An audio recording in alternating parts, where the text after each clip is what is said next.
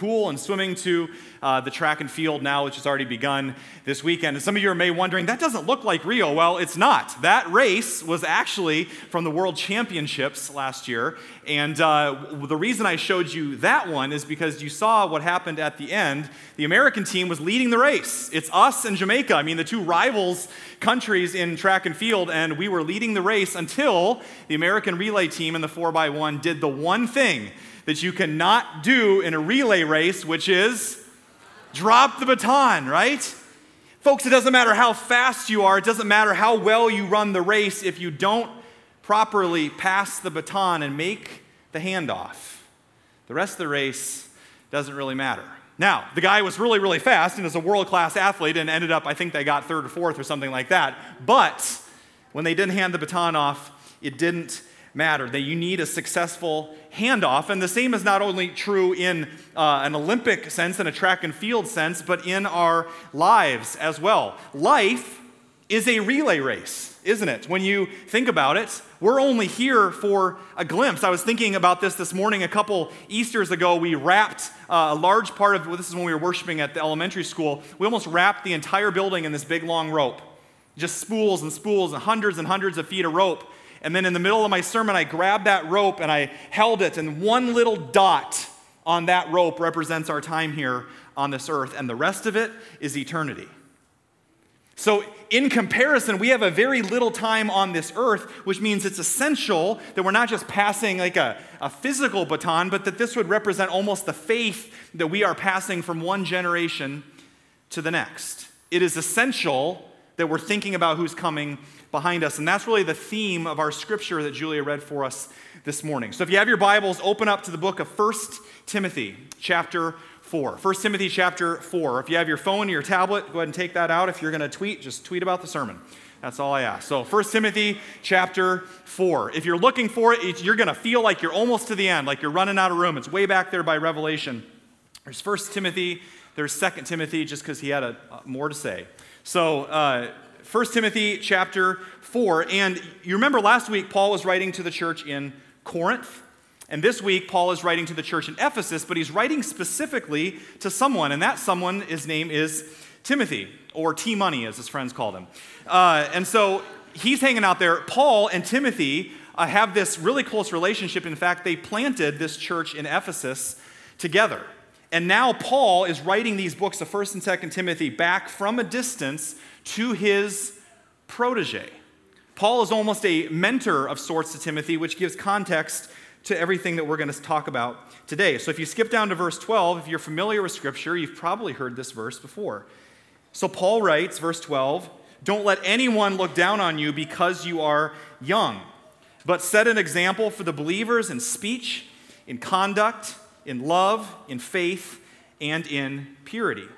So you can tell from this passage, and really as you dig into the rest of Paul's letters and the context around them, Timothy has not just been like a colleague or a partner in ministry, but Paul has really poured into him. He's mentored, he's invested, he's coached him, he's spent time with him to the point where earlier in this book, in 1 Timothy chapter 1, Paul actually starts out the letter in his greeting to Timothy by saying this He says, To Timothy, my true son in the faith.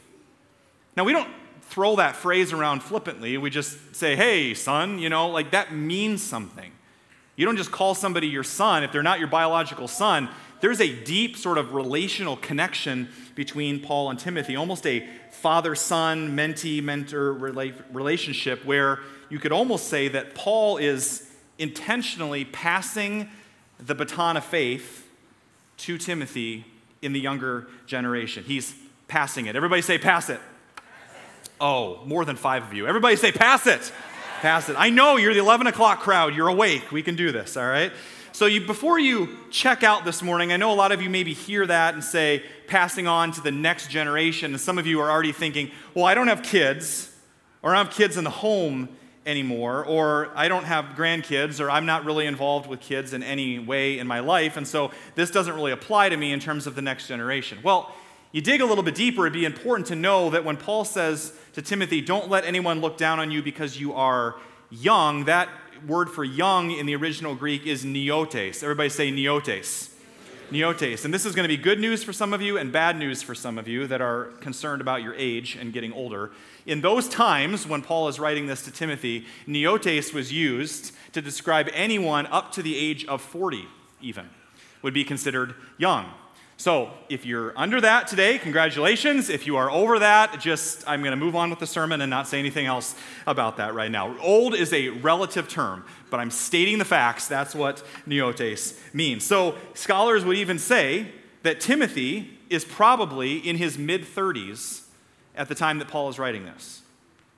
Timothy is not some punk 15 year old teenager or something like that that's running the streets, and Paul's saying, Well, I'm going to invest in you, sonny. These are like two adult grown men that have this relationship. And because of that, I don't want you to miss this fact before we move on. You never outgrow the need for a mentor. Do you have one?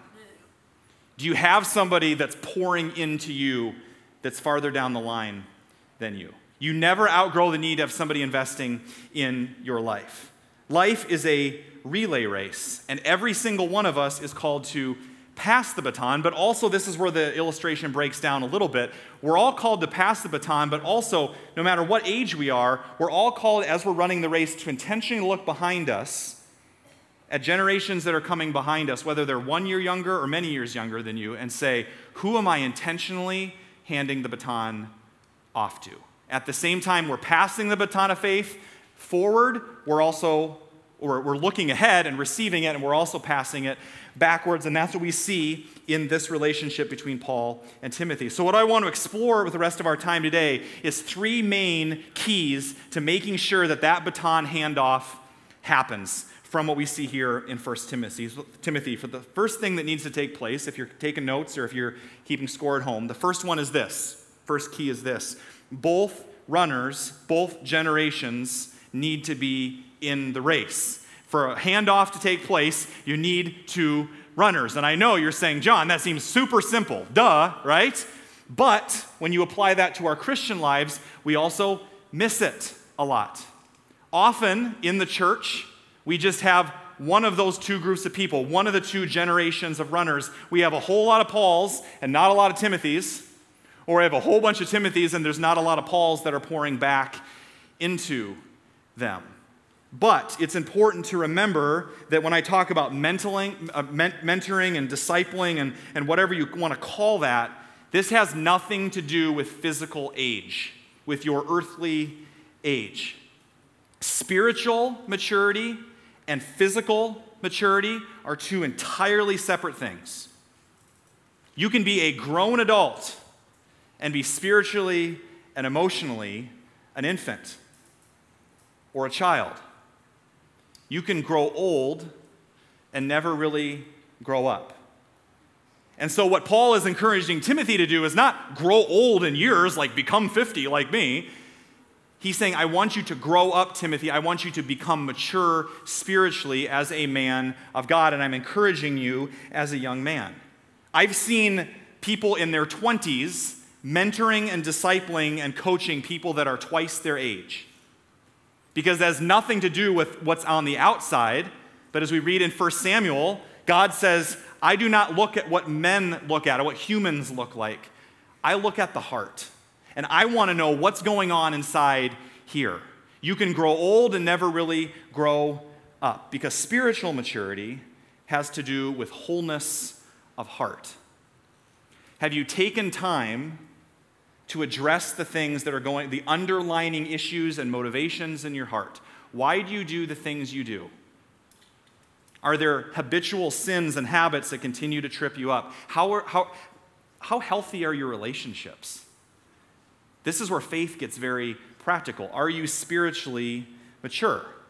Later on in the book of Ephesians, which is also to this church in Ephesus that Timothy is now leading, Paul writes this, we'll put it up on the screen. And says, it, Paul says that God's goal for us is that, let's read it together, we all reach unity in the faith and in the knowledge of the Son of God and become mature, attaining to the whole measure of the fullness of Christ. Paul's saying that God's heart for you is that you would be a different person a week from now than you are right now.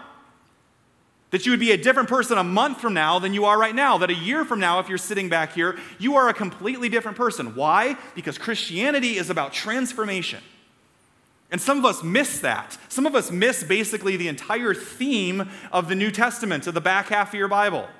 Jesus dies, rises again, and says, You are new creations. You are a son or daughter of the living God. This is who you are.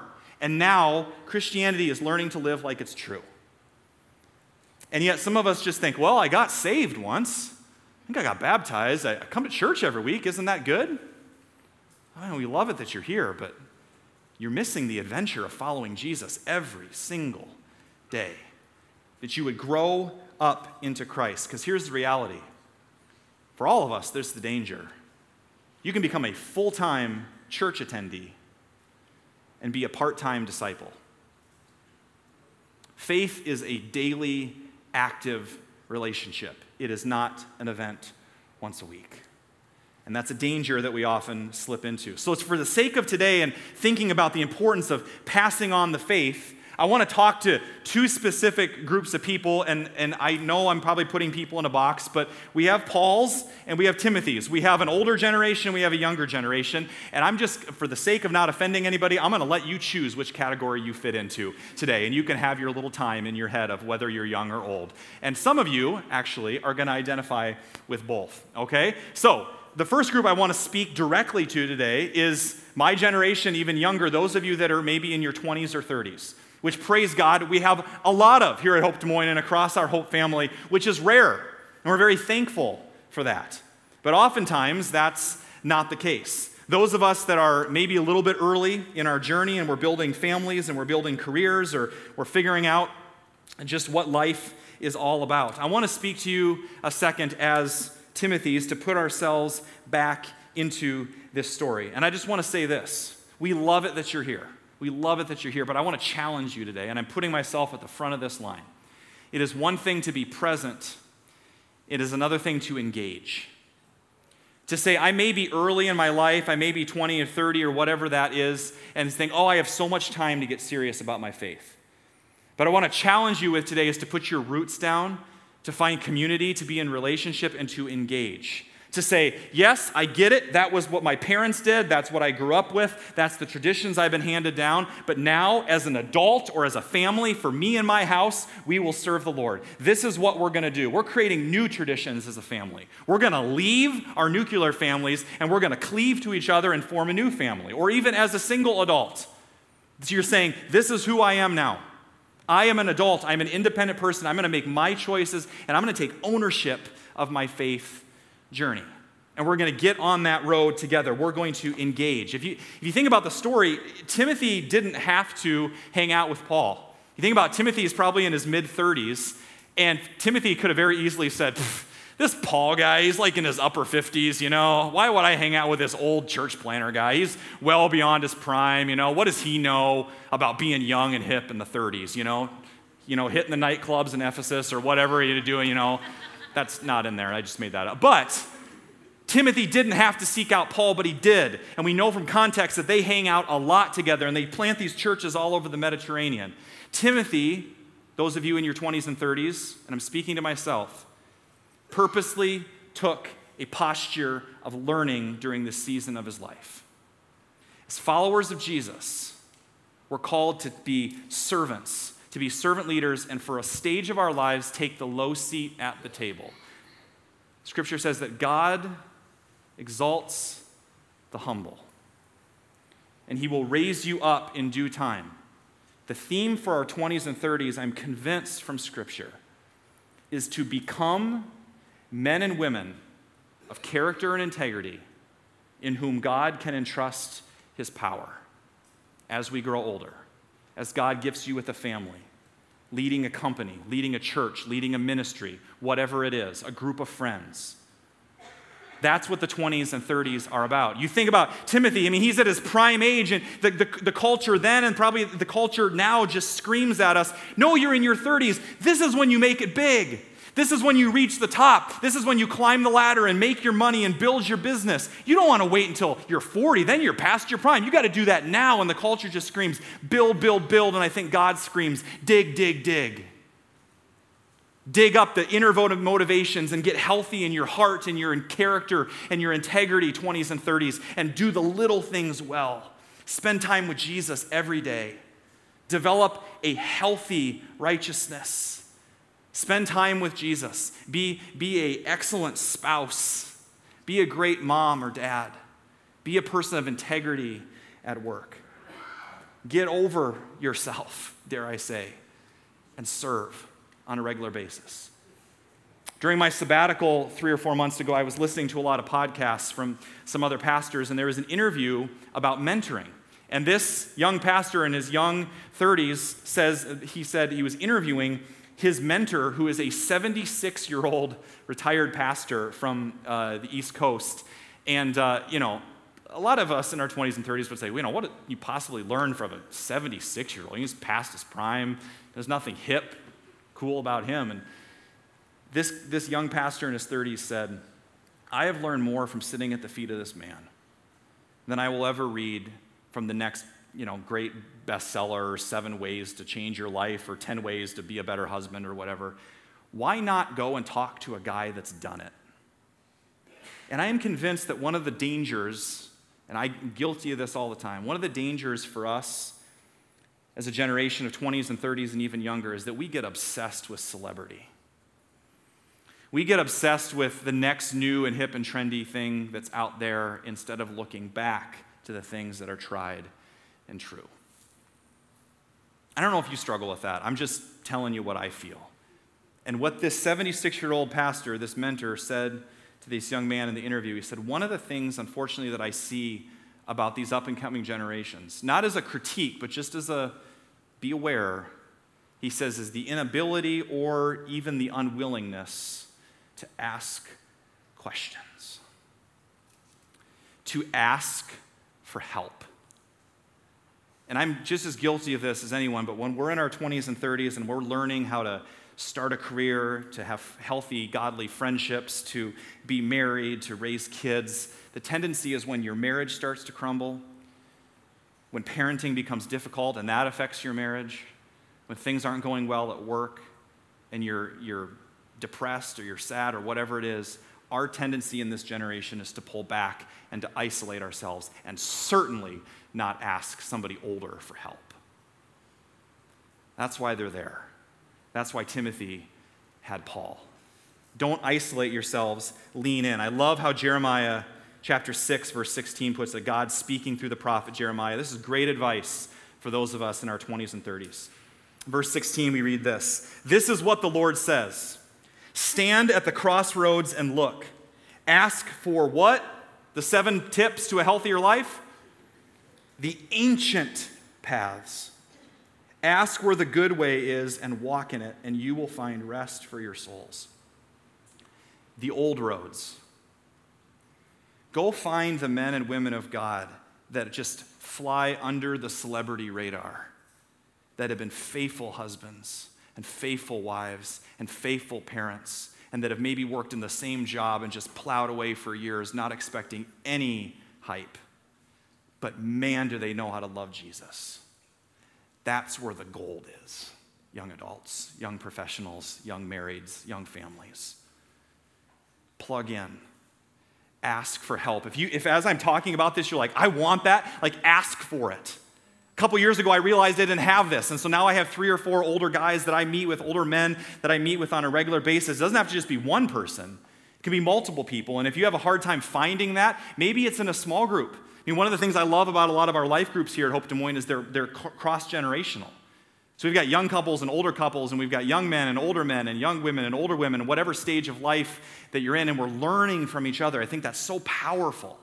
We're passing the baton, we're, we're receiving the baton and moving it forward. Put yourself in a position to learn.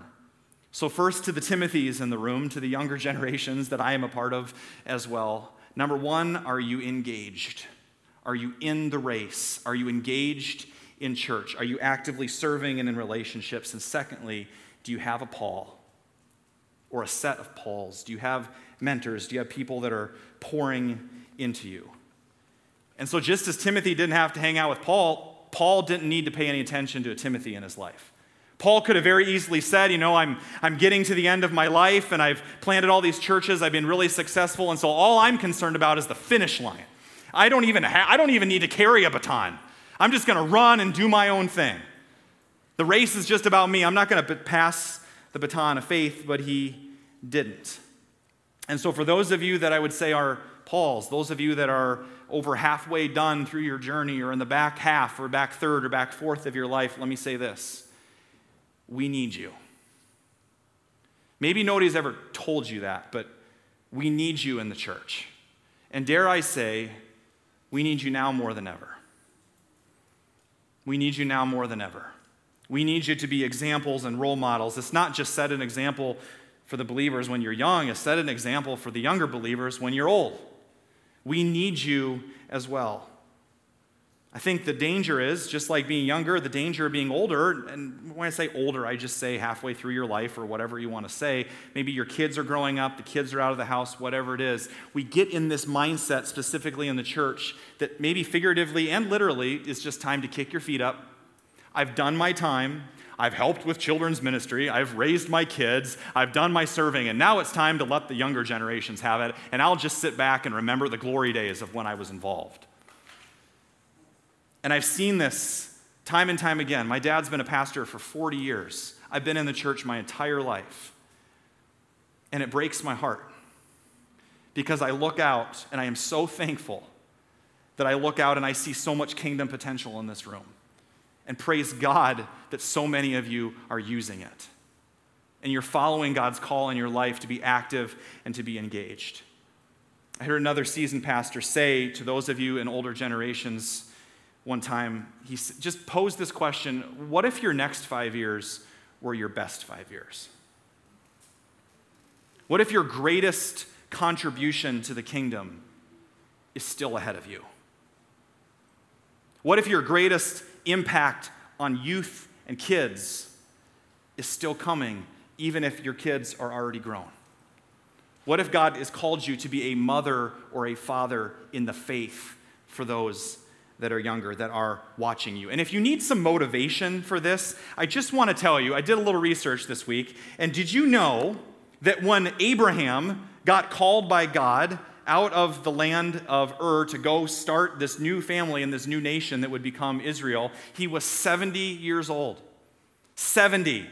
Do you know that when Moses was out herding cattle and, and, and, and out in the, in the desert, in the wilderness, and the burning bush appeared to him. Moses was 80 years old. He wasn't in the Mount Sinai retirement home. He was out there living, being active, and God shows up and says, Now is when I want to make you, uh, make you have an impact. And when him and Aaron go and speak to Pharaoh, and have the boldness and the courage to ask the most powerful man in the world, God says, Let my people go. Some of you are like, Oh, yeah, he did that in his 20s. 83. So, for those of you that are over halfway done with your life and are towards the back half of your journey here on this earth, let me say this there's hope. There's hope. And at the same time, there's no excuse. God doesn't call the equipped, He equips the called. And God is going to give you everything you need to do everything that He has called you to do, whether you're young or you're old. Paul could have said, I don't need to pass this baton. That's well beyond me. But here's the thing Timothy ends up doing incredible things, and even things better than Paul. And for those of you that are parents, whether your kids are in the home or they're grown, you never stop being parents teachers, for those of you that are mentors, for those of you that are leaders in any way, or supervisors or bosses at work or whatever, you have a team or people that you influence. May it be said of us, may it be true that our ceiling is someone else's floor. That our maximum capacity, the impact that we make, is to invest in the next generation. That's what servant leaders do. Their fruit grows on other people's trees. Life is not about you and what you can consume, it's about what you can reproduce and multiply in the next generation. And when I say the next generation, that might be the young man at work that's sitting in the cubicle next to you that's three years younger. This is about spiritual maturity, not physical age. You can do this. But here's the danger just as there's dangers for the younger generation, there's some dangers for the older generation as well. And this really applies to all of us, really, but it's kind of like the quadruple ram- whammy, and I was thinking about it this week. Why do we not engage? Why do we not get active in the church? Well, number one, we are Scandinavian. A lot of you have Scandinavian heritage and background, yeah, okay? I grew up in Story City, and our town festival was Scandinavian Days, people, so just deal with it, okay? That's, that's who I am. We're Scandinavian. You're sitting in a Lutheran church, so a lot of you are Lutheran or you're pretending to be Lutheran and you're imposters. Number three, I'm just kidding. Most of us are from Iowa. And last but not least, we're churchy people. And you know the quadruple whammy is you add those four things up, you know what you get? A lot of nice people. You are nice. We are nice Midwestern, Scandinavian, Lutheran, church going folk, yeah? And we're to have a big old potluck next weekend at the park, right? We are nice. And being nice is, well, that's cute. Do you know that God's number one desire for you as a Christian is not to be nice? It's to be dangerous for the kingdom of God, to take risks, to step out in courage. And I don't care if you're young or old or whatever category you put yourself in today, somehow in the church, we have equated being nice with being passive and we have assumed that those are the same things. I have to be a nice, moral, church going, conservative person, and therefore I can never take a risk. I can never take a step of courage and never believe that God can do something through me that I can't believe that I can do in myself. Nice does not equal passive, and you know what? We develop this false, this false sense of humility sometimes. Both young and older, we say, Oh, I could never do that. Oh, you know, I, I, just don't know enough. I'm not adequately prepared. I haven't been a Christian for that long. I don't have my stuff all together. And the last thing, you know, we want to be as nice people is we don't want to be unnice and we don't want to be a hypocrite. If that was the case, nobody would ever mentor anybody because every single one of us is imperfect. We were a perfect church until you got here. You do know that, right? This is a hospital for sinners, not a museum for saints. We don't mentor and disciple people because we're perfect and we're saying, be like me. We hand off the baton of faith and say, follow that guy. His name's Jesus. And my job as your pastor and a discipler, and your job as a teacher, a parent, a mentor, a coach, is to point people to the love of Jesus Christ. You don't have it all together. I don't have it all together. He does. So let's point him to Jesus. That's what we're called to do. False humility is not godly, courage is godly. Men or women that think that maybe my time is done, but instead, now are ready to make the greatest contribution to the kingdom that you've ever made. I will tell you this as younger generations, whether we're five or 35 or anywhere in between, to those of you that are older that are running ahead of us, we're not looking for perfection. We're looking for authenticity. We want to know what it means to be an imperfect follower of Jesus. And you're a great candidate for that, every single one of you. We want realness. But we need you to be in the race, not just present, but we need you to be engaged. We're desperate for Pauls, people to run alongside, to serve with, and to be in life groups with, and to be in community with, and to see engaged in worship and be passionate about Jesus as 50, 60, 70, 80 year olds. To finish strong. Don't you want to finish strong instead of coasting to the finish line?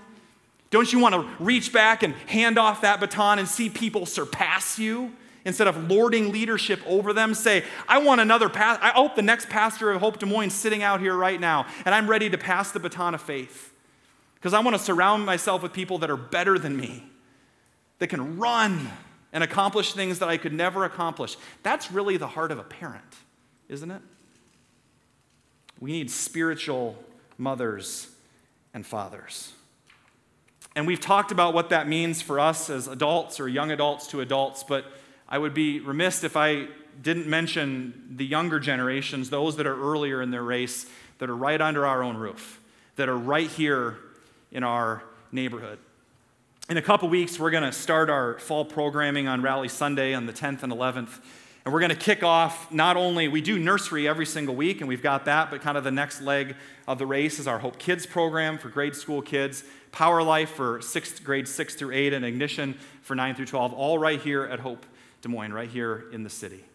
And I cannot think of a better opportunity to pass the baton of faith to the next generation than getting involved in some of these ministries. I cannot think of what would be a better way to do that. But here's the thing if we're going to do that, we got to get rid of whatever obstacles are hindering us. First, we got to get in the race, both generations. And secondly, we've got to throw off any entanglements, any obstacles that are in the way. When I think about this idea of removing obstacles, I'm drawn back to my high school days uh, at a track meet. Now, I did not run track, I was a golfer. And golfers wonder, why would you ever run for fun?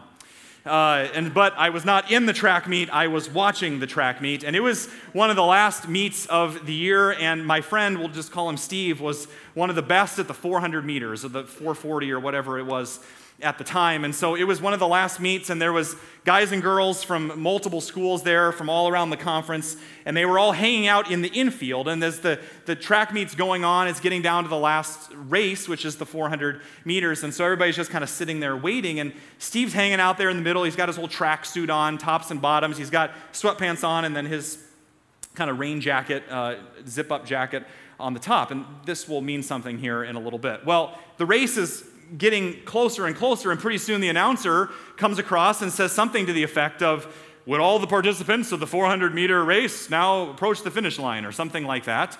And everybody's there, and they all kind of start looking around and go, Where's Steve? Like, he's not, he's like one of the best at 400 meters in the whole conference, and he's not here. Everybody else is at the starting blocks, and then all these people sitting in the infield in the middle of the track. And you should have seen the look of panic on my coach's face when he realizes that his number one runner is not there. And he goes, I kid you not, he goes sprinting into the infield and grabs Steve, who is laying on the ground in the grass, picking dandelions, flirting with girls from the rival school, South Hamilton. And the coach just grabs him by the shirt, by the jacket, and pulls him and just pushes him towards the. I kid you not, this is happening. The crowd is just laughing hysterically because they know he's not there. And he's sitting on the ground and he's desperately trying to get his. He's got his jacket off and he throws that aside. The race is like 10 seconds from starting and he is trying to get his sweatpants over his cleats, but sweatpants don't go over cleats very well, do they? And he's trying to desperately get him off, and the gun goes off. And so, what does Steve do? He pulls up his sweatpants and he starts running down like this, and the crowd's just laughing and just hysterically. He gets about 100 meters down and he's trying to run, and his pants have fallen halfway down. And so, he's running like this with his sweatpants on. I guess this is legal in Iowa. I don't know. Maybe just in Story City.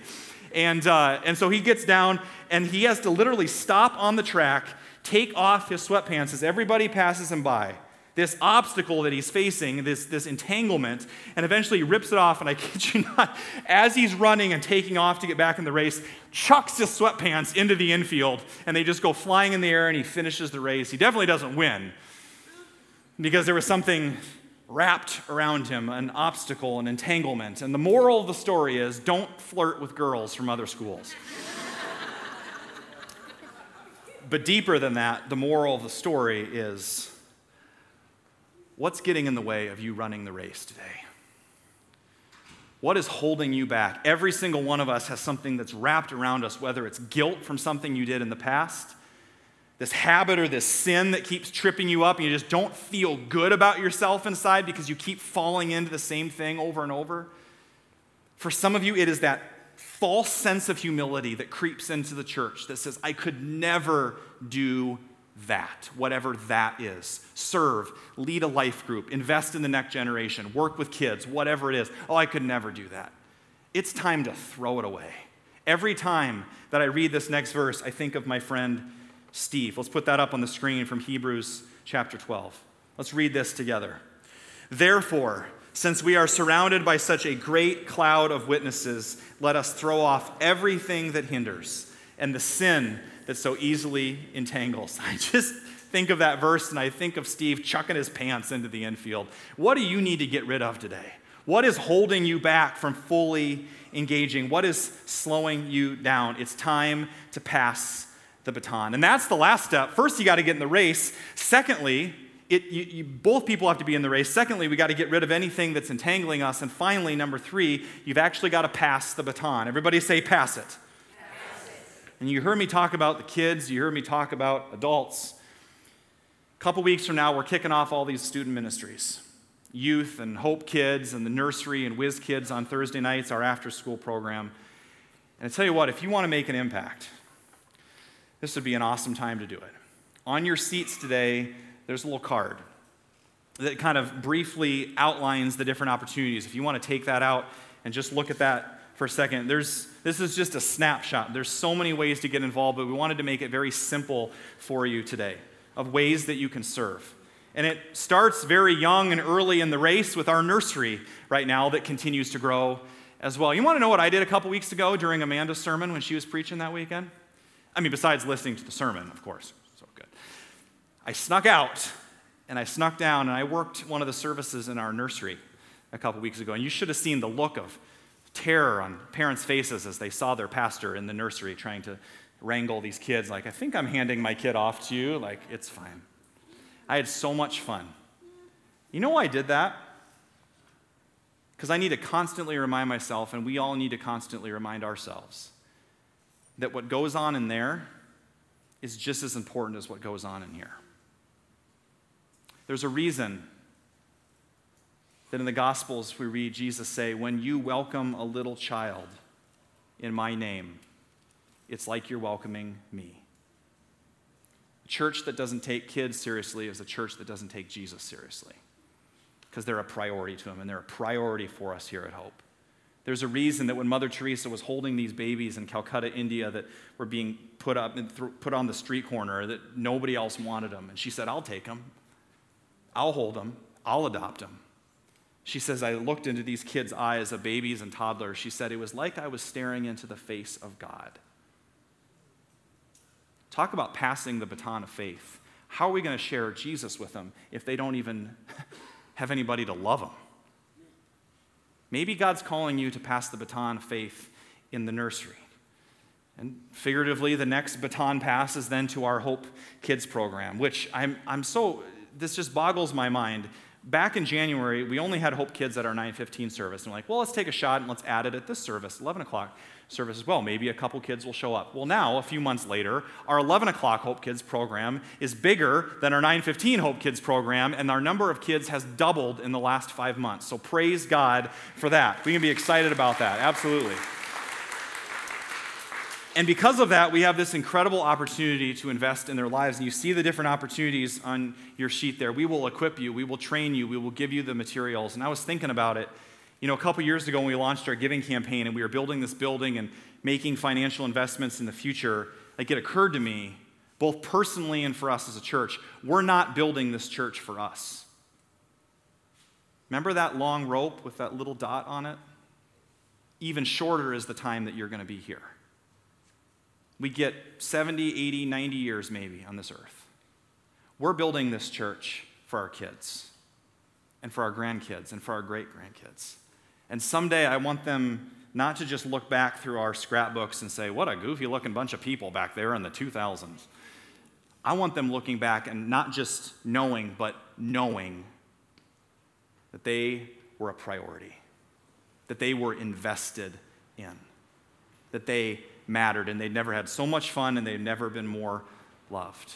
And let me just say this married, with kids, without kids, single, divorced, whatever stage of life that you are in, empty nesters, haven't hung out with kids for years. This isn't just for young parents. These are our kids as the church. Why? Because they're God's kids. And they deserve the very, very best we can give them. And so, if God's calling you to that, mark that down. Maybe it's student ministry. You want to talk about a, a season of life where young men and women in junior high and high school are making the decision what kind of a person am I going to be? Am I going to ditch my faith and my parents, or am I going to take ownership of this? There's no more critical time in a kid's life than junior and senior high. Would you be somebody that comes and helps and pours into them and, and mentors them? Maybe that's what God's calling you to do. And pray about that and think about that.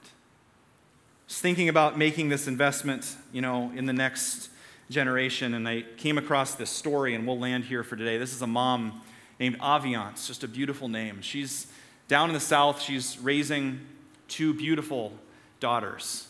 And because of the different economic and educational struggles in their life, both of them are just about in seventh grade and they're reading at a first grade level. And yet, this mom is taking personally and taking ownership of the need to pass the baton of faith to her two daughters. And so, as you watch this, think about what God might be calling you to do as you look at the opportunities that are available for you. Let's take a look. What I love about that story is that for Aviance, she wants her ceiling to be those girls' floor. Who's God calling you to do that for? Who's God calling you to pass that baton of faith? You know, I think about that story and those statistics. We see that right here in Des Moines, Iowa. It's not that different. In fact, on Thursday nights, we do a program called Whiz Kids for kids that may never step inside the walls of this building on a Sunday morning, but they need to know the love of Jesus. And we transport them here and we feed them a meal, maybe the best meal they've had the whole week, depending on their family situation, just right here in the neighborhood, these kids. We tell, tell them about Jesus. We do Bible stories. And you know we're going to do a lot more of this year? We're going to read. Would you take a half an hour a couple times a month and read to some kids to let them know just how much we value them and how much they're loved?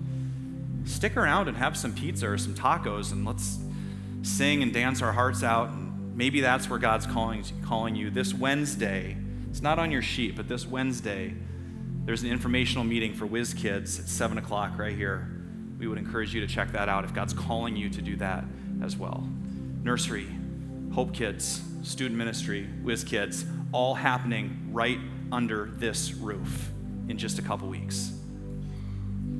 God doesn't call the equipped, He equips the called, and you can do this no sense of guilt or obligation or pressure. If you feel that one bit, don't do anything. But if God has put his love into your heart and you're feeling like you want to give back and you want to share that with other people, and it's time to get in the race and pass that baton and stop living for yourself, mark something on that sheet today. You're not committing to anything. We'll just give you a call and talk about where you're at and what God's laid on your heart. It's time to run the race and pass the baton. Amen? Let's stand and pray together.